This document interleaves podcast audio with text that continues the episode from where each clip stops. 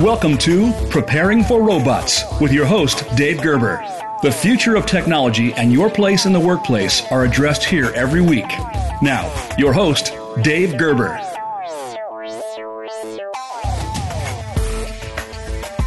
Welcome, fellow humans. I'm Dave Gerber, your host of Preparing for Robots, and I'm so excited to kick off this episode of our international program here on Voice America's Business Channel. We have a great show lined up today, and we have a very interesting guest. If this is your first time listening to the show, let me share some quick information. On Preparing for Robots, we have the opportunity to talk about the impact of all things digital on your personal, professional, business, and leadership future, everyone's future. And we will dive headfirst into this seemingly endless, all encompassing, unknown digital revolution. I specialize in helping business leaders go after low hanging fruit solutions to address costly pains associated with all types of organizational and personnel related conflicts. Want to quantify how costly these conflicts are for your business? Go to conflictcalculator.com and you'll see the cost of human conflict. So I help businesses increase collaboration, save money, and generate revenue by harnessing conflict solutions. From consulting to coaching, training, and facilitation to multi generational hybrid solutions. I provide business leaders and professionals answers to all types of people related challenges. As we prepare for robots, humans are going to have to maximize their performance, increase their creative problem solving skills, their conflict management abilities, and better adapt to the changing business landscape. We're talking about losing 50% of jobs in the next 10 years. What does this mean?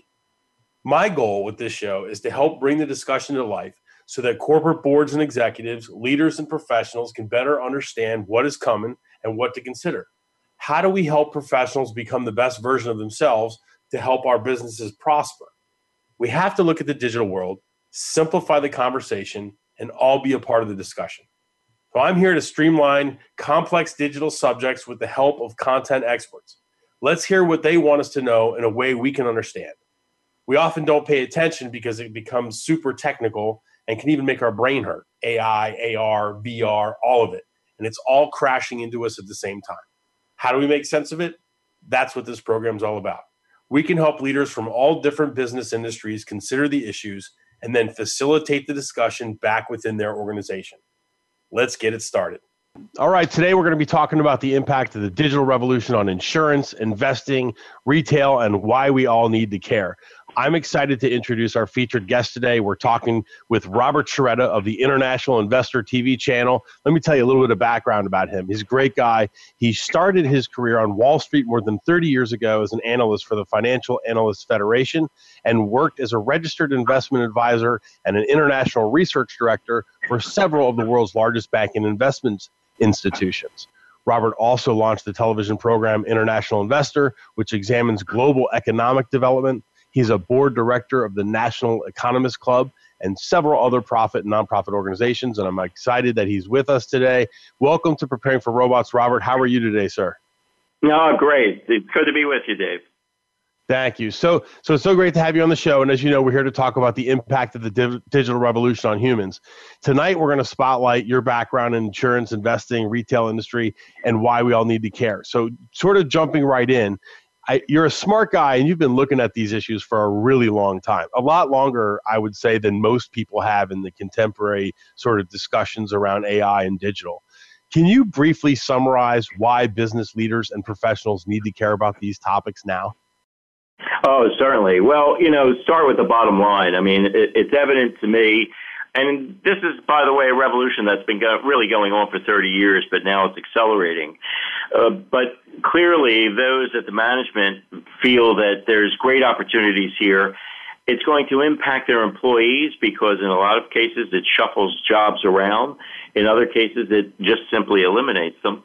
But more importantly, they see it transferring to the bottom line in terms of offering uh, opportunities for uh, investment strategies and advice that they can provide clients. And I'm talking largely institutional clients as well as retail.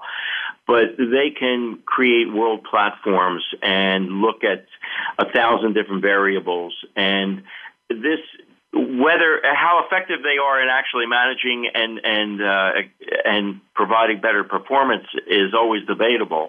But one thing's clear that with these tools, they can certainly sell their products more easily to the institutional and retail crowd.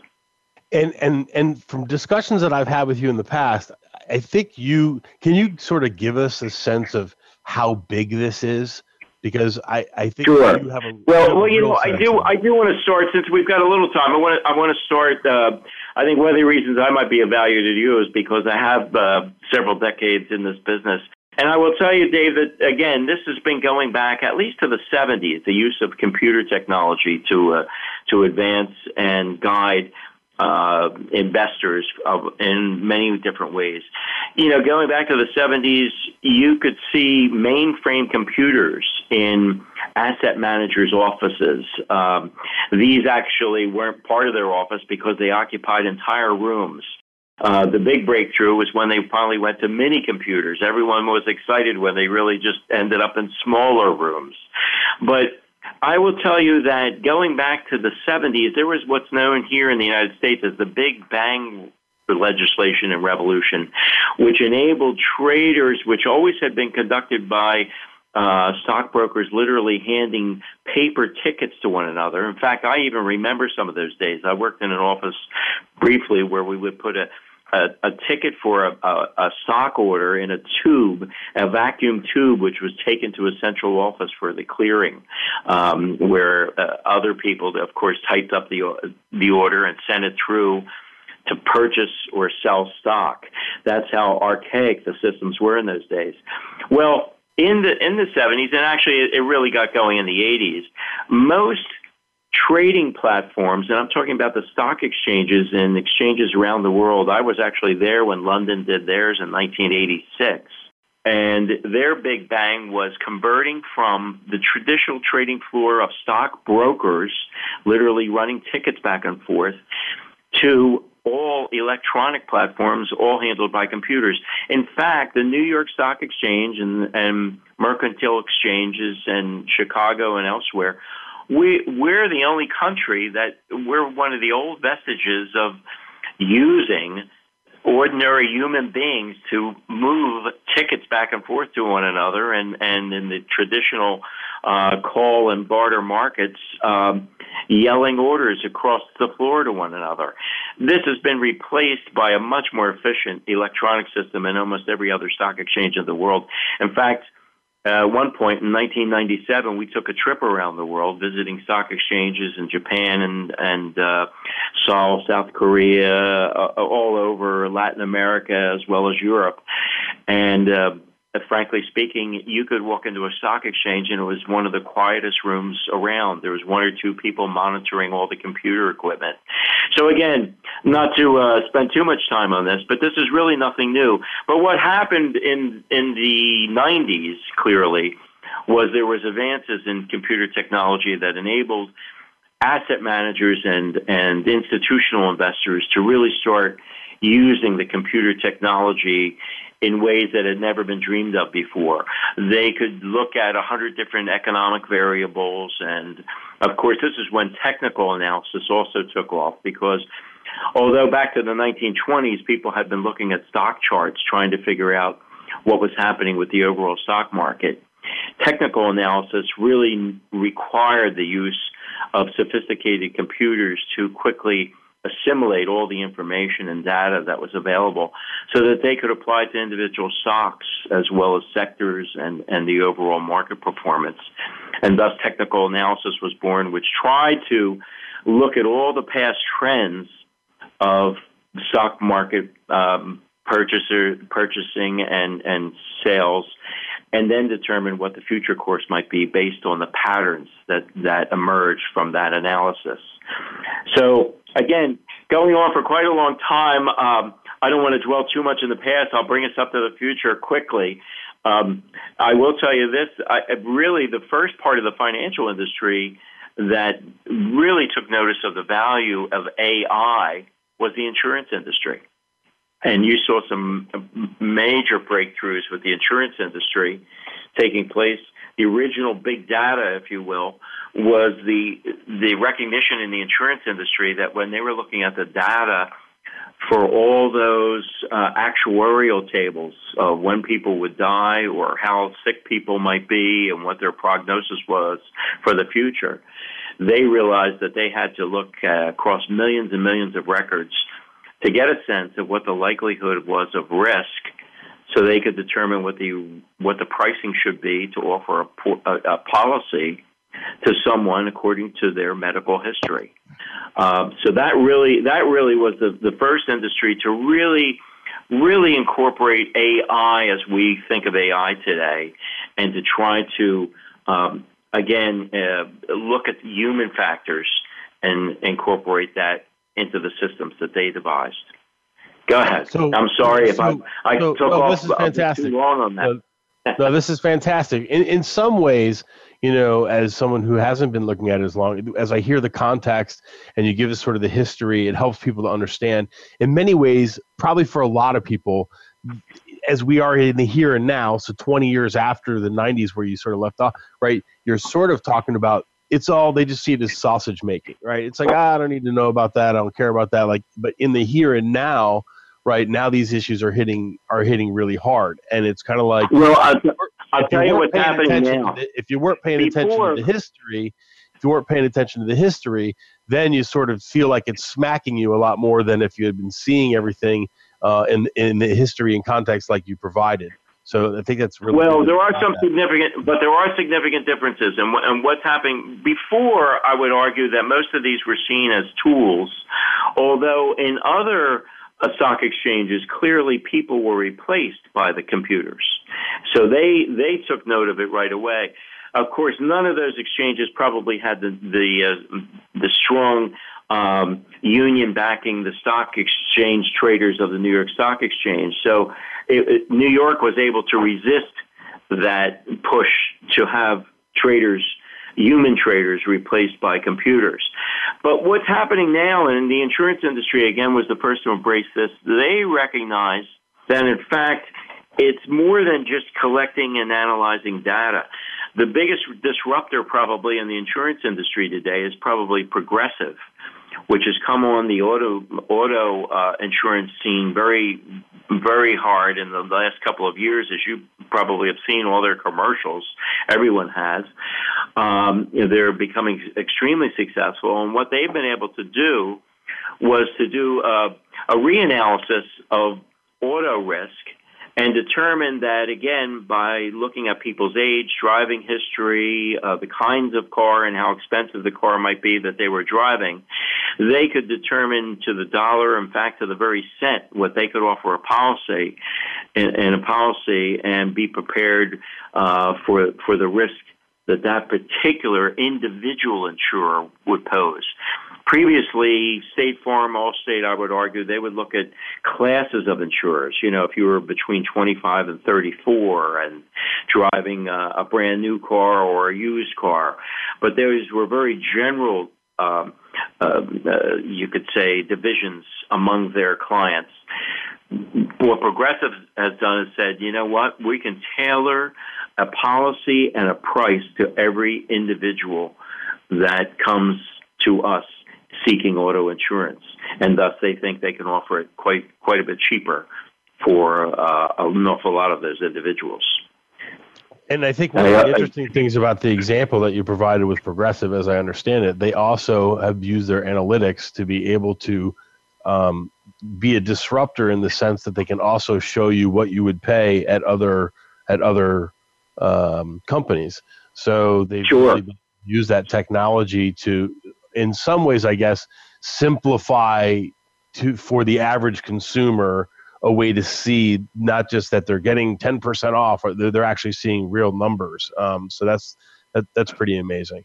Um, yeah. Any any other thoughts on that with respect to the insurance industry? Of you know, I mean, it's clearly just like well, the future. Well, the future jobs. Get, right? Yeah. Well, the the future for insurance is going to become even more interesting because what you what you have now is an entire group of insurers, uh, especially on the life and health policy sides, that are now uh, trying to apply this very data analysis so that they can individualize policies for uh, someone, again, based on their health and medical history, trying to project exactly uh, how many years uh, they will have. But I think they're they're they're doing something different now. That's always been around, but what they're adding now is social media. So they will look at other risk factors. They will, for example, um, if they're being told by one policyholder that he's a non-smoker and doesn't drink, um, they will look at their at their social media. They will look at the some of the content of the websites that they that particular policyholder pulls in. They will look at all the private data that is legally allowed to be collected in order to determine whether in fact that policyholder is the risk uh, character that he or she professes to be. So I think in that sense, you're going to find it uh, becomes a very interesting world. And it's not just that they're looking for information that might be contrary to what someone put down on a, on a policy application, but they're also going to be looking at, at a number of lifestyle factors and using that to guide them to determine, um, based on where someone lives, what state they live in, what city they live in, what neighborhood within the city they live in, what their habits are, whether they're risk takers in terms of their hobbies. Um, uh, are they? Do they own a motorcycle? Do they take uh, frequent flights uh, in small planes? Do they uh, have other hobbies that might pose dangers? All these are suddenly going to be examined with an intensity that uh, no one thought possible just a few years ago. Yeah, fantastic. Because it's really going to be about numbers and the ability to crunch those numbers and crunch that data.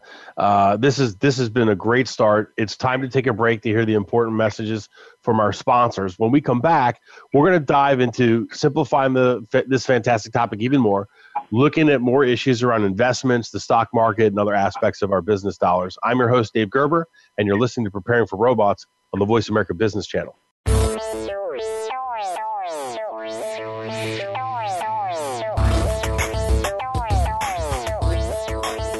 Synergy development and training helps leaders maximize human performance with standardized conflict management and professional development solutions in order to increase retention, save money, and generate revenue.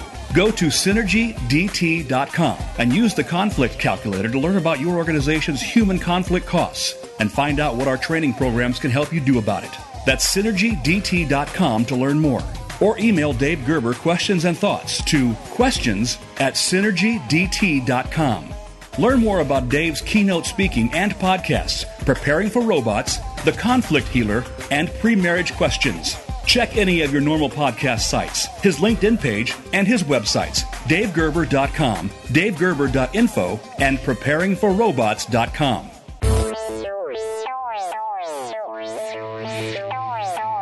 You are listening to Preparing for Robots with Dave Gerber. If you have a question or comment about the show, Dave welcomes your comments by email to questions at synergydt.com. Now, back to this week's show. Welcome back. Welcome back. I'm your host, Dave Gerber, and you are listening to Preparing for Robots on the Voice America Business Channel. I did want to mention a Voice America colleague of mine, George Rettas, and his great Voice America show, Task Force 7. You're going to really love it. Check it out. We are here with our international audience and my very knowledgeable guest, Robert Sherretta. Now, Robert, how about the investment industry? Um, where and how was it first used, and where's it headed? Okay, I'll, I'll take it back a, a, a bit again. Um, really, one of the first areas that that it became obvious that uh, this technology could be applied was in, in the settlement process. Um, brokerage firms uh, then and even today, because the volumes have just become astronomical, the trading back and forth. Uh, as it as the volumes increased, it become it became absolutely essential that they found a means to replace the paper trading that uh, really was part of uh, ubiquitous in, in all trading on Wall Street. I guess up about until the 80s. At that time, they realized the settlement could really be all computerized. And in fact, most of the actual settlement takes place today in Newark, New Jersey, and a few other uh, distant places in New Jersey away from the confines of uh, Wall Street and Manhattan, uh, because it's all electronically done, of course. But beyond that, portfolio management really was the first to say this this is something we have to embrace because there were clearly just too many variables for the average human mind to process whenever, uh, for example, a war broke out in a uh, in an oil region and the price of oil jumped. How was that going to impact the economy? How many sectors would be impacted? Um, what was the likelihood that it would take place over a period of time, or would it would it instantly show up in the in the gas prices the next day? How would it affect transportation? How would it affect farming, which uses an awful lot of energy in terms of uh, um, not only cultivating their their crops but uh, refining them, uh, freezing them, getting them to the market? How is this going to impact um, affect all all goods services that took place not only throughout the United States but indeed the world? So it became essential for computer technology to be standing by, ready to process the uh, all these variables in the event that any one of them quickly changed. Of course, they're constantly changing every time the Federal Reserve jumps or moves the interest rate even though much of that is anticipated, um, you, they were never sure if it was going to take place or how much. And the same is true of almost every event that takes place uh, in, the, in today's news. There's a constant flow of information into these uh, asset management tools now. They're really they're really just uh, you know mainframe computers, no longer mainframe in the sense of size, but certainly uh, supercomputers in terms of their processing power. In fact, more and more, of course, by the late 90s and uh, 2000s, we started to see the high frequency trading. In fact, we at International Investor have done several reports on this to show that today, in fact, most trading is not even done through the normal stock exchanges, such as the New York Stock Exchange or the what was the American Stock Exchange. Almost all the stock trading takes place uh, between the dark pools, if you will. These are the black boxes that take that are put in place between the institutions themselves. They're really not as much. Uh, you could not describe them really as central clearinghouses, but rather. Uh, individual trades that go between the institutions themselves. And of course, this is now done in the nanoseconds, meaning uh, thousands, hundreds of thousands, millions of times a second. Uh, stocks are traded. And it got to the point where, uh, of course, the high frequency trading, anyone who has read uh, any of the of the famous books, uh, the Flash Boys or, or others that describes this, uh, has a knowledge of the fact that the, it became so essential to be close to the trading that they realized that just the amount of time that the electrons took to pass from New York exchanges to the New Jersey clearinghouses um, meant that there was too much time, too much time differential, and if they could intercede, they could actually process the information faster and thus get ahead of the trading of other institutions. So that became a race in Wall Street to actually set up some of the trading links right next door to the trades as they were conducted by the asset managers in New York. But I don't want to digress too much into those into those realms. But it gives you a general sense of how important all this computer processing power has become to the industry, not only in trying to guide them in terms of their investment strategy, but the actual trading itself, which I will argue has now become um, perhaps as important as the strategy of trying to determine which companies are indeed going to be more profitable. The trading itself has become, if you will, paramount to the actual uh, to the actual companies that the stocks, in this case, and even derivatives represent.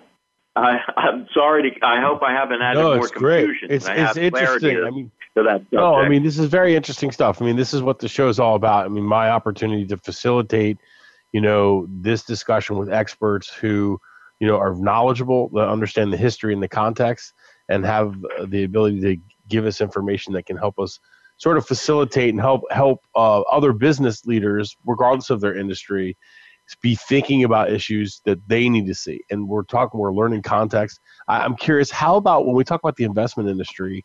What about the the uh, about use of this stuff by investment bankers and the executive the executive suite? You have thoughts on that? Well, certainly, and I'll tell you what what a lot of the thinking is now uh, centered around, and that is using other parts of AI and intelligence gathering to facilitate uh, the investment strategy. You know, each one of these uh, asset managers, whether they be the largest Wall Street investment banks or the many boutique uh, investment firms that have now been formed, are all trying to offer uh, to their clients a unique perspective, something that will distinguish them from the rest. And remember, most of their clients are not the, we're not talking about the individual retail clients. We're talking about uh, the pension funds, and not just the pension funds here in the United States, but worldwide pension funds now. And we're talking about, uh, of course, um, uh, not just the mutual fund industry, but increasingly the hedge fund industry and the offshore hedge fund industry. So these uh, purveyors, if you will, of AI strategic uh, asset management now tour the world talking to professional institutional investment advisors and say, look, give us 5% of your assets and we will prove to you that our unique strategy will outperform um, the rest of what you're doing and or at least we'll we'll be offering an alternative that will give you um, non-correlating assets. So if their assets and their their strategies fall in price ours will uh, will hold up for you.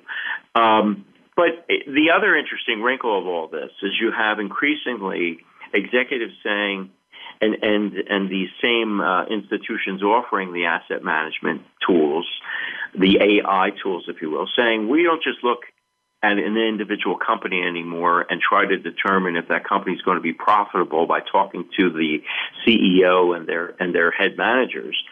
We will look at. Um, we of course want to confirm whether all their orders are going through. So we'll look at Google Earth uh, if it's a retailer, we want to see how many cars are truly in their parking lots uh, during the holidays or other days of the week. If it's a restaurant, how many uh, customers uh, buy the cars in their lot? If it's uh, if it's a company that's uh, putting together uh, engineering equipment, we want to see we want to track that equipment as it goes across the country on freight trains. Are they getting as many orders as they say? Are they delivering as many orders as they say? Um, we want to be able to see uh, the, where the ships are headed that are holding the cargo that are uh, supposedly been unloaded by a company saying that they're that they're providing um, so much volume in the in the orders for that particular product. So in essence, what you have now is a whole field of intelligence that's being added as another layer to this investment strategy that's checking, first of all, in all honesty, they're checking on the uh, viability, on the uh, honesty of the executives who are making the claims for their companies. And they're also looking at competitors and trying to provide, in some cases, strategic competitive advice to these very companies because they can say, look, uh, your competitor made a, a special offer during the holiday seasons, and look, they've got twice the cars in the parking lot that you do. So there's an awful lot of interplay now between what's AI, investment advice, intelligence, and those offering um, strategic competitive analysis uh, to the corporate uh, executive suite.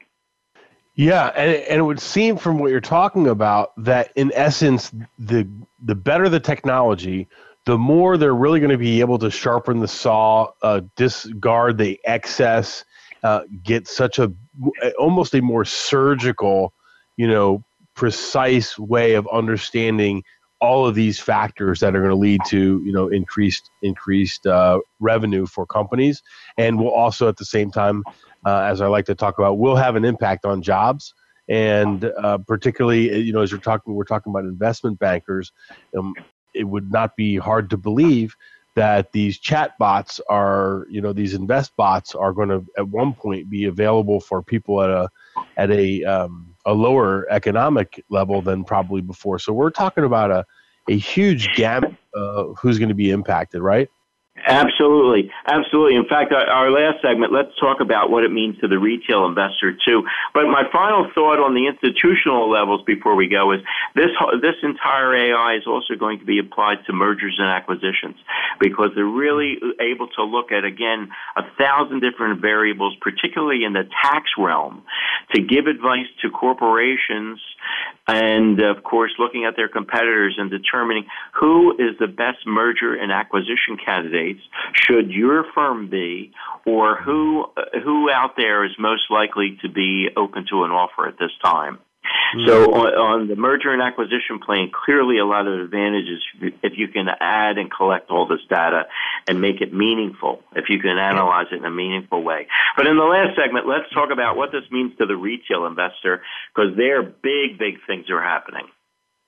Yeah, and and before we go there, the we're really talking about um, reducing in many ways conflict around some of these issues because we're able to be more accurate uh, with respect to our decisions and our uh, what we decide to move forward and implement.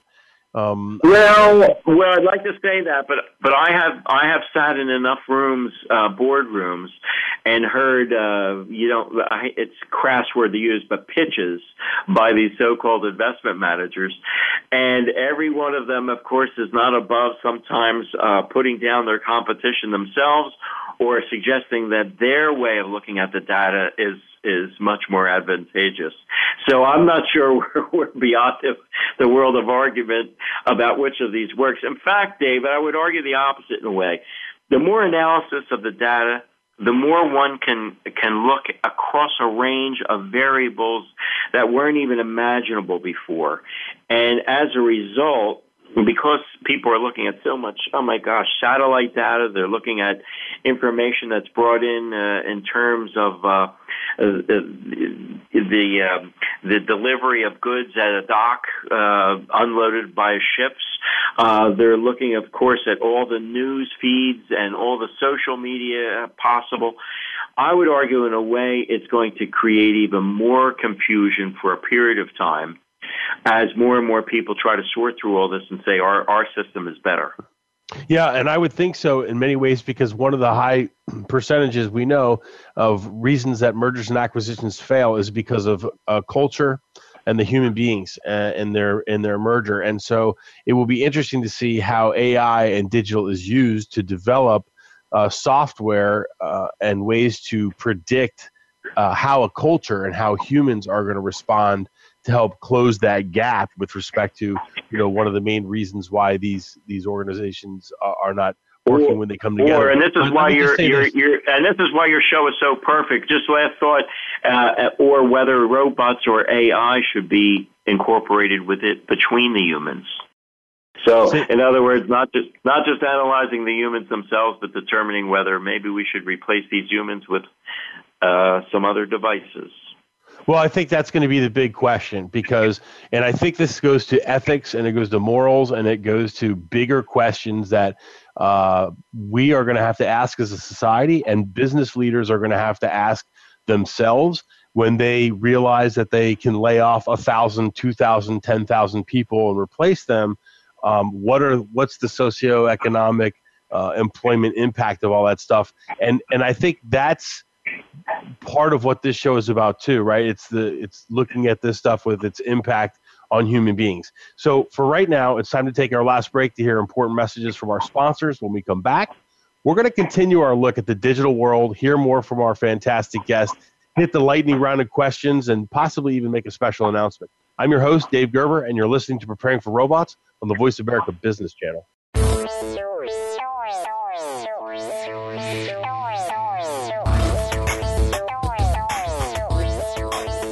Synergy development and training helps leaders maximize human performance with standardized conflict management and professional development solutions in order to increase retention, save money, and generate revenue.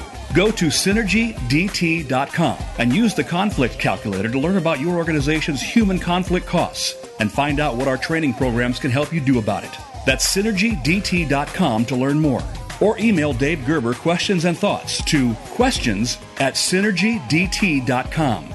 Learn more about Dave's keynote speaking and podcasts, Preparing for Robots, The Conflict Healer, and Pre Marriage Questions. Check any of your normal podcast sites, his LinkedIn page, and his websites, davegerber.com, davegerber.info, and preparingforrobots.com.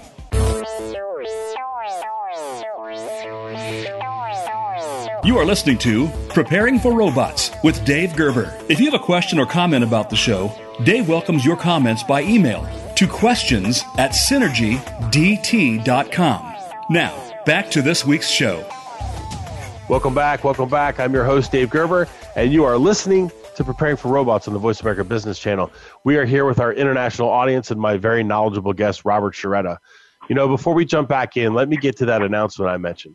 I'm really excited to share that Robert has invited me to help produce a segment on his international television show called Preparing for Robots. This is a very exciting time. I'm very appreciative. And Robert, I just wanted to get any thoughts you might have about that. Well, Dave, uh, not only is it most welcome, but uh, we at International Investor have been uh, putting together programs dealing with economic development around the world for 20 years. And about five or six years ago, we recognized that no one was talking enough about AI, robotics, and the impact that it could have on the workplace and jobs, and uh, what the what it'll mean for the economies of the world. About two years ago, uh, we finished our last segment on that subject, and then when you came to me this year and said that you were not only specializing in this, but preparing for robots was going to be the name of a segment that you wanted to produce. I am so glad that you and I have reached uh, uh, an agreement where you will bring that to international investor and make it a regular segment on our show because it's going to be vital uh, for anyone who's trying to understand the world economy and what's happening. So, Dave. Uh, welcome. I can't wait till we uh, get that first segment finished and uh, start the series on a regular basis. Yeah, that's fantastic. And I'm so excited to be a part of your work, Robert. So thank you again for doing that and, and, and welcoming me in. I really appreciate it. Um, so, you know, so with that, uh, and we'll, hopefully we'll get a bunch of our listeners that are here to join us on that segment, and I'll talk more about it when it, when it launches. Uh, let's get back to our subject here. I know something that you're itching to talk about, which we all need to hear about, is how this is going to impact us with respect to retail. Absolutely. You know, um, a, a, couple a couple thoughts uh, about what people probably are already seeing. Uh, you know, the banking industry first recognized when they introduced ATMs, and they were very worried that the public's reaction was going to be a negative one. And for a few people, perhaps it was uh, the idea that you would work with a machine instead of a, a, an actual human bank teller. But what they've discovered over the years is not only have their customer and client base adapted, but in fact has embraced it. In fact, especially the younger generation. And now we have a situation by which there is, the, we have a situation. Are you with me, Dave? Oh yeah. Just want to make sure. Yep. Uh, we have a situation where all the all the information coming into the banking industry suggests that there's a preference for the ATM machine on the part of many of their younger clients. In other words, the younger clients often don't want to have the human contact. So that runs, of course, uh, contrary to what some of the common assumptions were originally when they were first introducing this equipment. The investment industry has taken note of this and is now already deploying it in ways that customers may not even fully understand. The number of times that customers think that they are actually in contact with a human being on the phone if they were to call their broker mm-hmm. uh, might be an overestimate.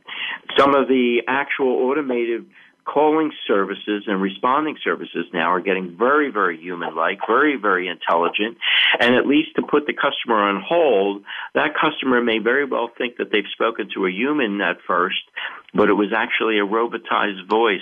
oh, and I can tell you that I received an email the other day from somebody, uh, Veronica, uh, checking in on my automobile. And when I responded, I got an email back a, a, few hours later from the manager saying, Hey, just want to let you know Veronica's a robot and um, that sends out periodic notices uh, that she can engage in discussion with. And I, I was just, I, I wasn't shocked. I saw it coming, but at the same time, like you're talking about, it's getting very sophisticated enough to that you don't even and especially the younger investors, they're trying to get them very comfortable with the chat boxes and uh, the instantaneous response mechanisms that will enable them to really uh, quickly correspond, find the information they want, but not have to really deal with a, a human, especially an older adult human, who sometimes frightens this uh, this younger class of investors or makes them feel perhaps a little inferior because they're they're they're they have to deal with the so-called uh, finance expert to tell them what they want to do. Uh, they're much more inclined to, uh, according to some of the studies and information out now, to want to work independently just with machines and make their own decisions, whether they be uh, right or wrong. Um, as a result, we're already starting to see the layoffs in the industry. Mm-hmm. Um, I it was interesting. I I'm here in Washington now and visiting one of the largest investment banking companies uh, that has three had three offices in Washington. Uh, I met with the investment advisor for a new institutional cl- account we had just brought them. Sat down, and I noticed that we were the only two in the entire floor he he he confided in me that in fact they were closing the other two uh, rather large offices in the Washington uh, D.C. area, and they were consolidating everything into this one branch. And in this one branch, there was very few human brokers left. So we're seeing uh, a wide sweeping changes already taking place at the retail level, at the broker level, if you will. What's what became known as uh, uh, uh, financial consultant I was uh, for a period of time working with some of the some of these brokerage firms, and then of, now, of course, the new moniker is asset managers because they don't really want to trade individual stocks. Uh, and certainly not bonds, which never brought them much money. What they want to do is collect all the assets of their clients. That's their new mantra now. And in order to do so, they really need very few people to actually make those sales calls. What they need are uh, computer processing technology once they have those clients to correspond with the tr- clients and handle all their investment needs. So, what do you think are the consequences for businesses not addressing these questions right now? Well, uh, you know, there's two. Number one, let me let me go back. Uh, you know, first the layoffs. Um, and and there, you know, you could say from the business executive suite, this looks promising. If you're in charge of an investment bank right now, Wells Fargo just announced 26,000 jobs will go over that 26,500 over the next three years. Deutsche Bank recently laid off seven 9,000 in um, the year 2017. Citigroup believes it will be cutting another 20,000.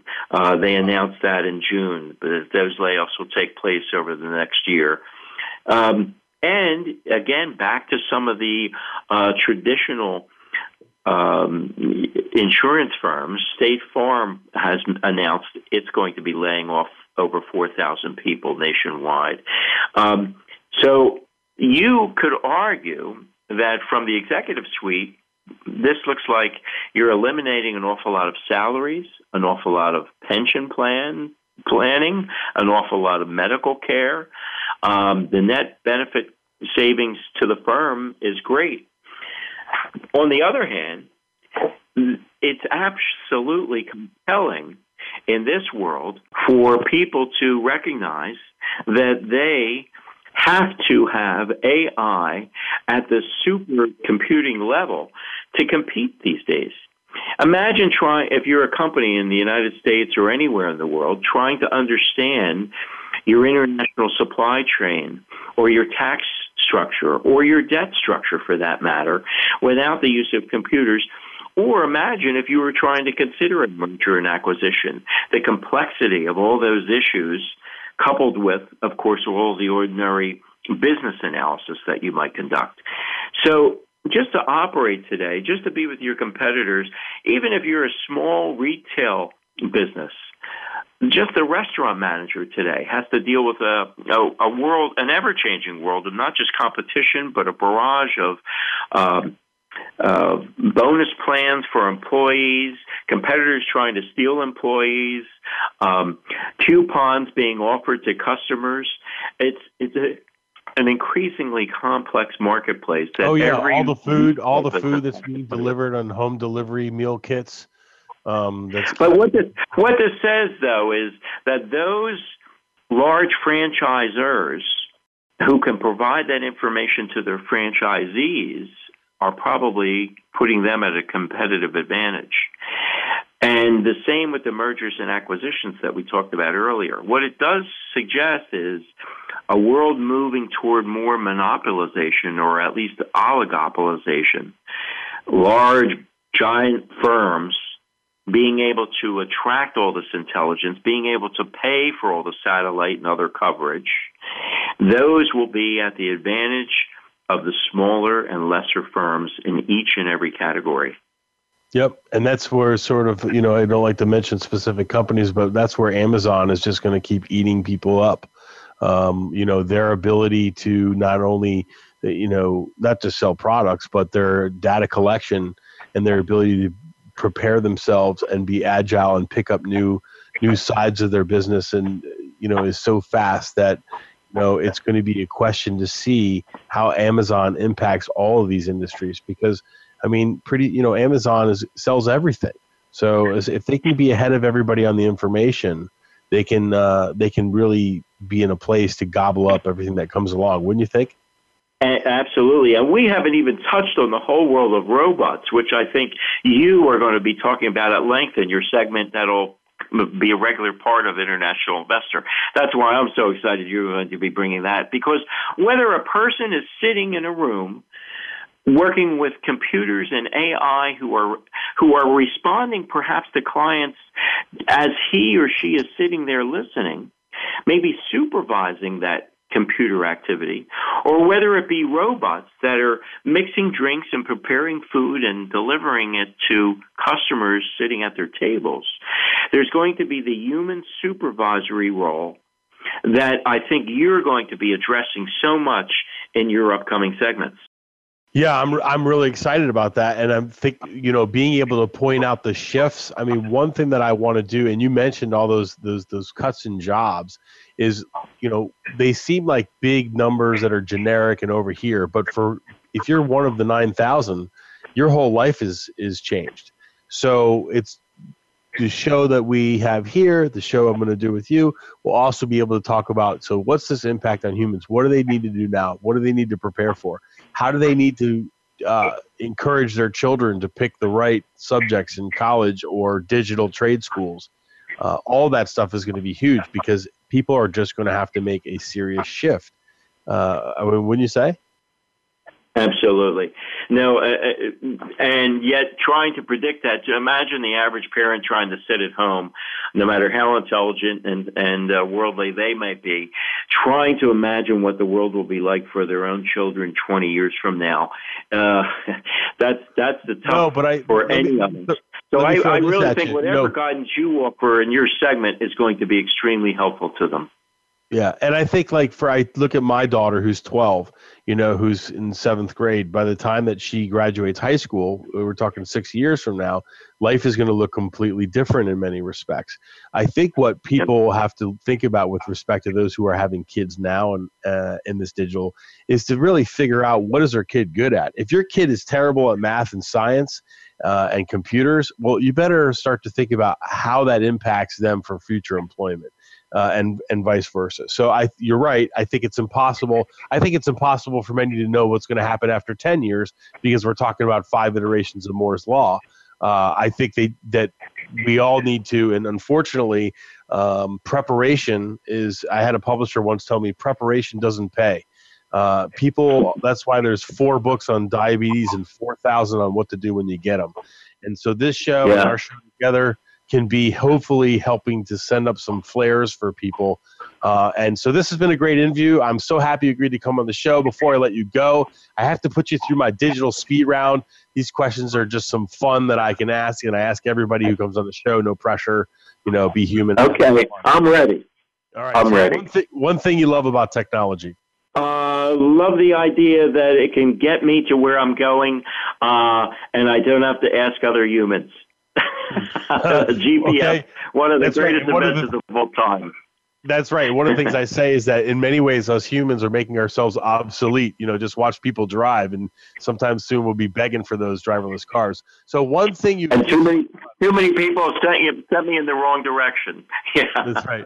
So okay. one thing you dislike about technology. Um, the I, the very notion that uh, it can't, it's not flexible enough to respond to particular needs I have. Uh, the idea that menus, you know, put, push me endlessly searching for information that they may not have, but they waste my time. Okay, if you could have a robot do anything for you, what would it be? Deliver a cold beer uh, about 7 p.m. each night. Okay. And what will people do if they don't work in 30 years? Great question. Um, boy, we're all going to be wrestling with that for real.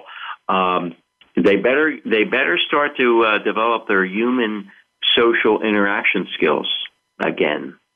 Absolutely, leadership, emotional intelligence, communication, conflict management, all that good stuff, right?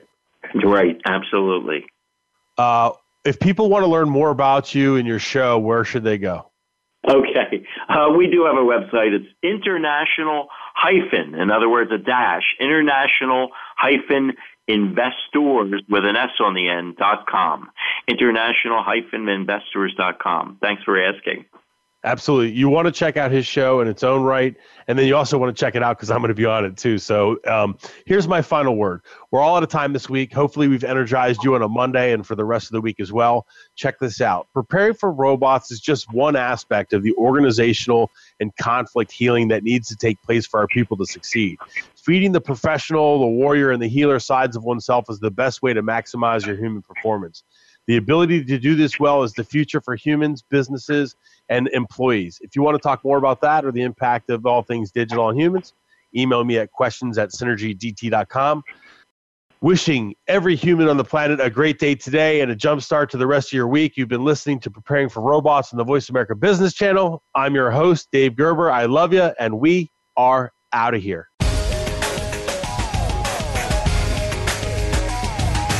Thank you for listening to Preparing for Robots. Join Dave Gerber next Monday at 2 p.m. Pacific Time, 5 p.m. Eastern Time for another edition on the Voice America Business Channel. Enjoy the week.